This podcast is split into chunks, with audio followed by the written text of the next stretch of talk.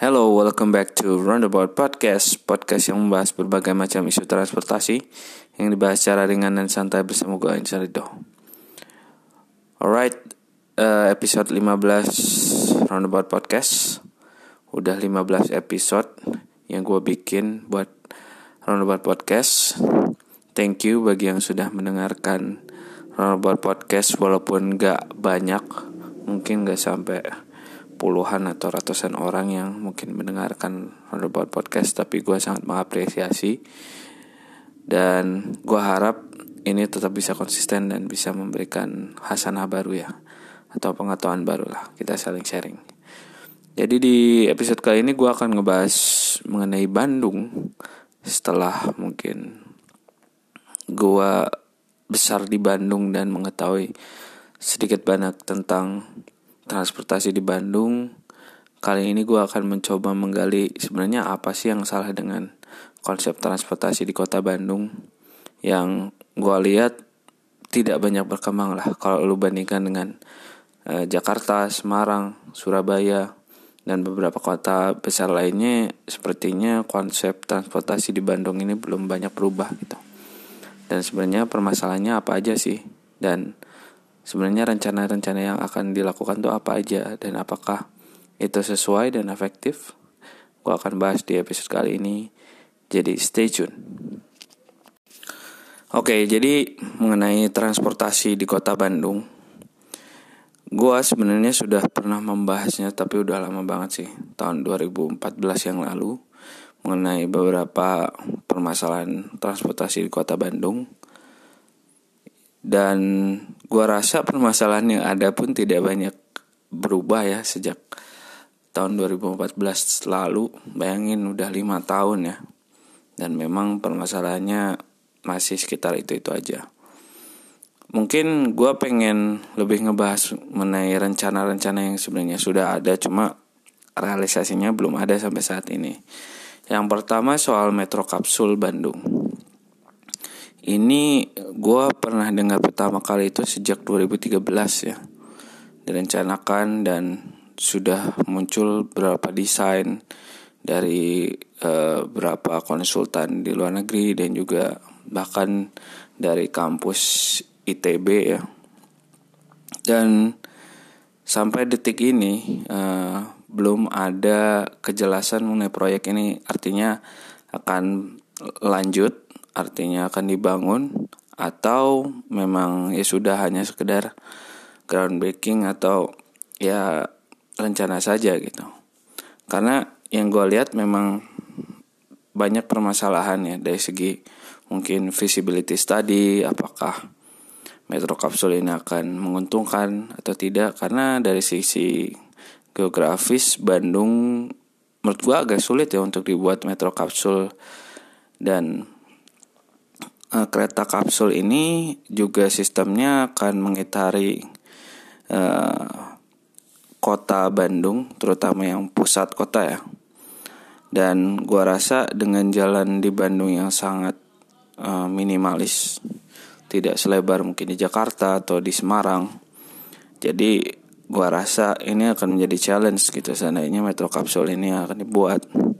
Tapi yang salah adalah isu ini terus berkembang dan mungkin singkat gue tahun lalu ya atau 2017 itu sudah ada groundbreaking soal proyek ini oleh Ridwan Kamil tapi sampai detik ini belum jelas gitu. Terus masalah yang kedua adalah uh, mengenai Trans Metro Bandung. Ini gue sempat ngebahas di blog blog gue uh, mengenai Trans Metro Bandung yang gue rasa belum menjadi solusi transportasi umum di kota Bandung gitu. Karena konsepnya pun uh, berbeda ya dengan Transjakarta di Jakarta yang konsepnya memang bus rapid transit yang punya jalur sendiri dan juga sistemnya lebih lebih terintegrasi lah dengan uh, baik gitu.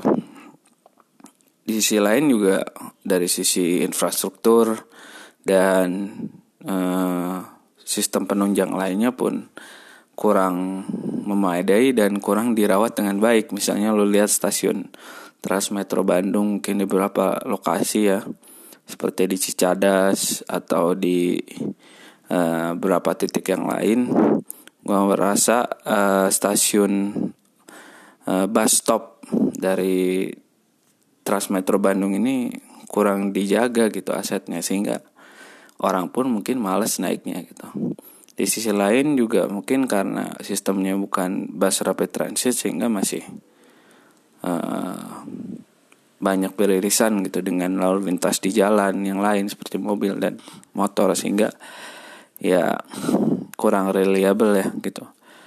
Dan ini masih menjadi masalah sampai sekarang dan gue nggak melihat ada perubahan yang signifikan selain mungkin ada penyesuaian tarif mungkin untuk beberapa pengguna seperti lansia dan pelajar.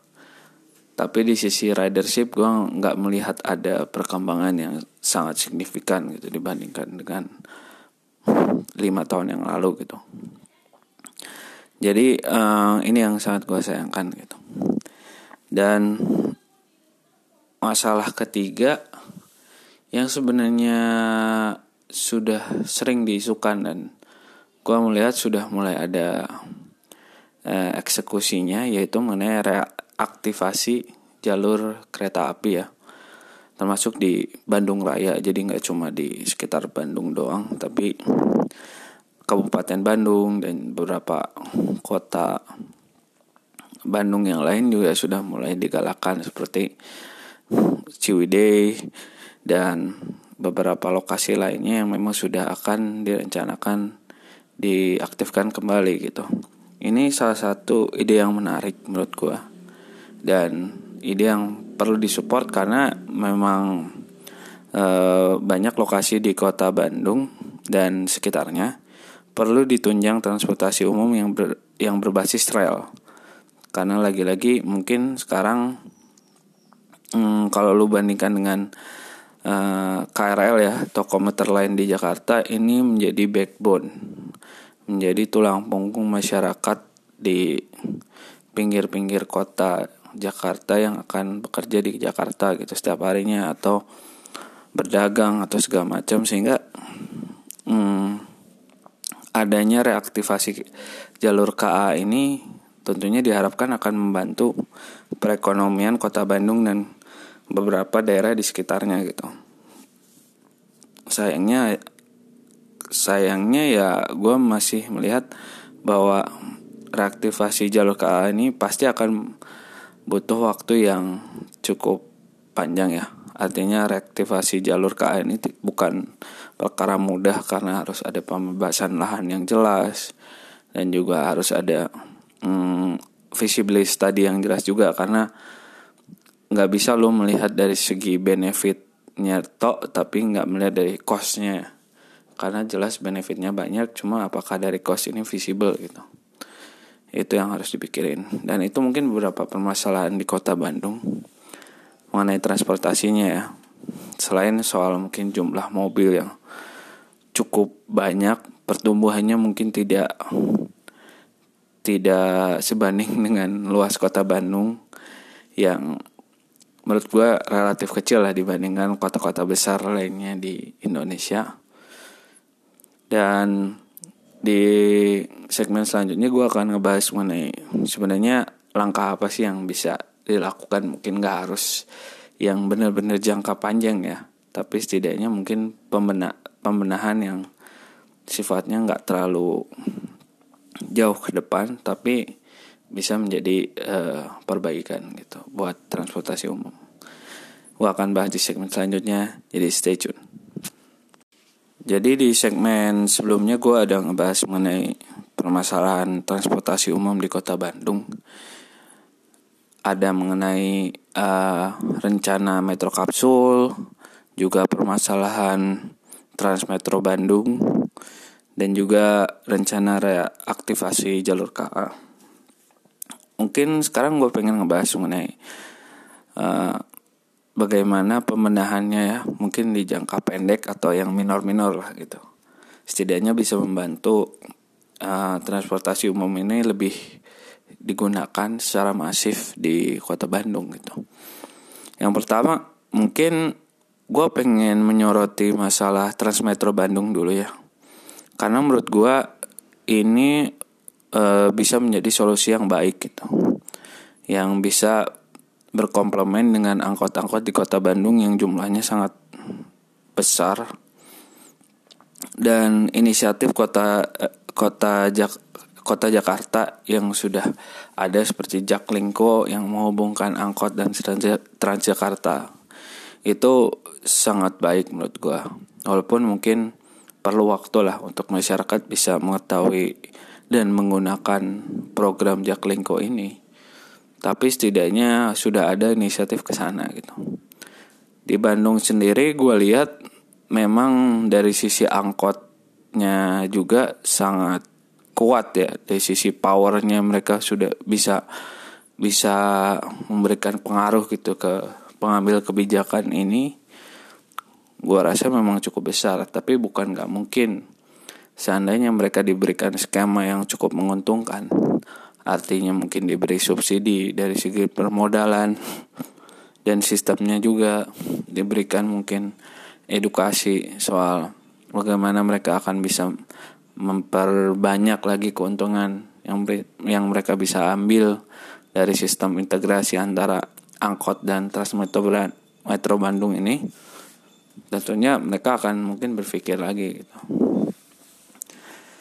Lalu yang kedua masih soal Transmetro Bandung adalah pemenahan infrastrukturnya dan beberapa mungkin skema operasi dari Transmetro Bandung. Mungkin gue bisa bisa memberi contoh mungkin mungkin beberapa koridor di Transmetro Bandung ini gua gua rasa sudah bisa digunakan jalur khusus.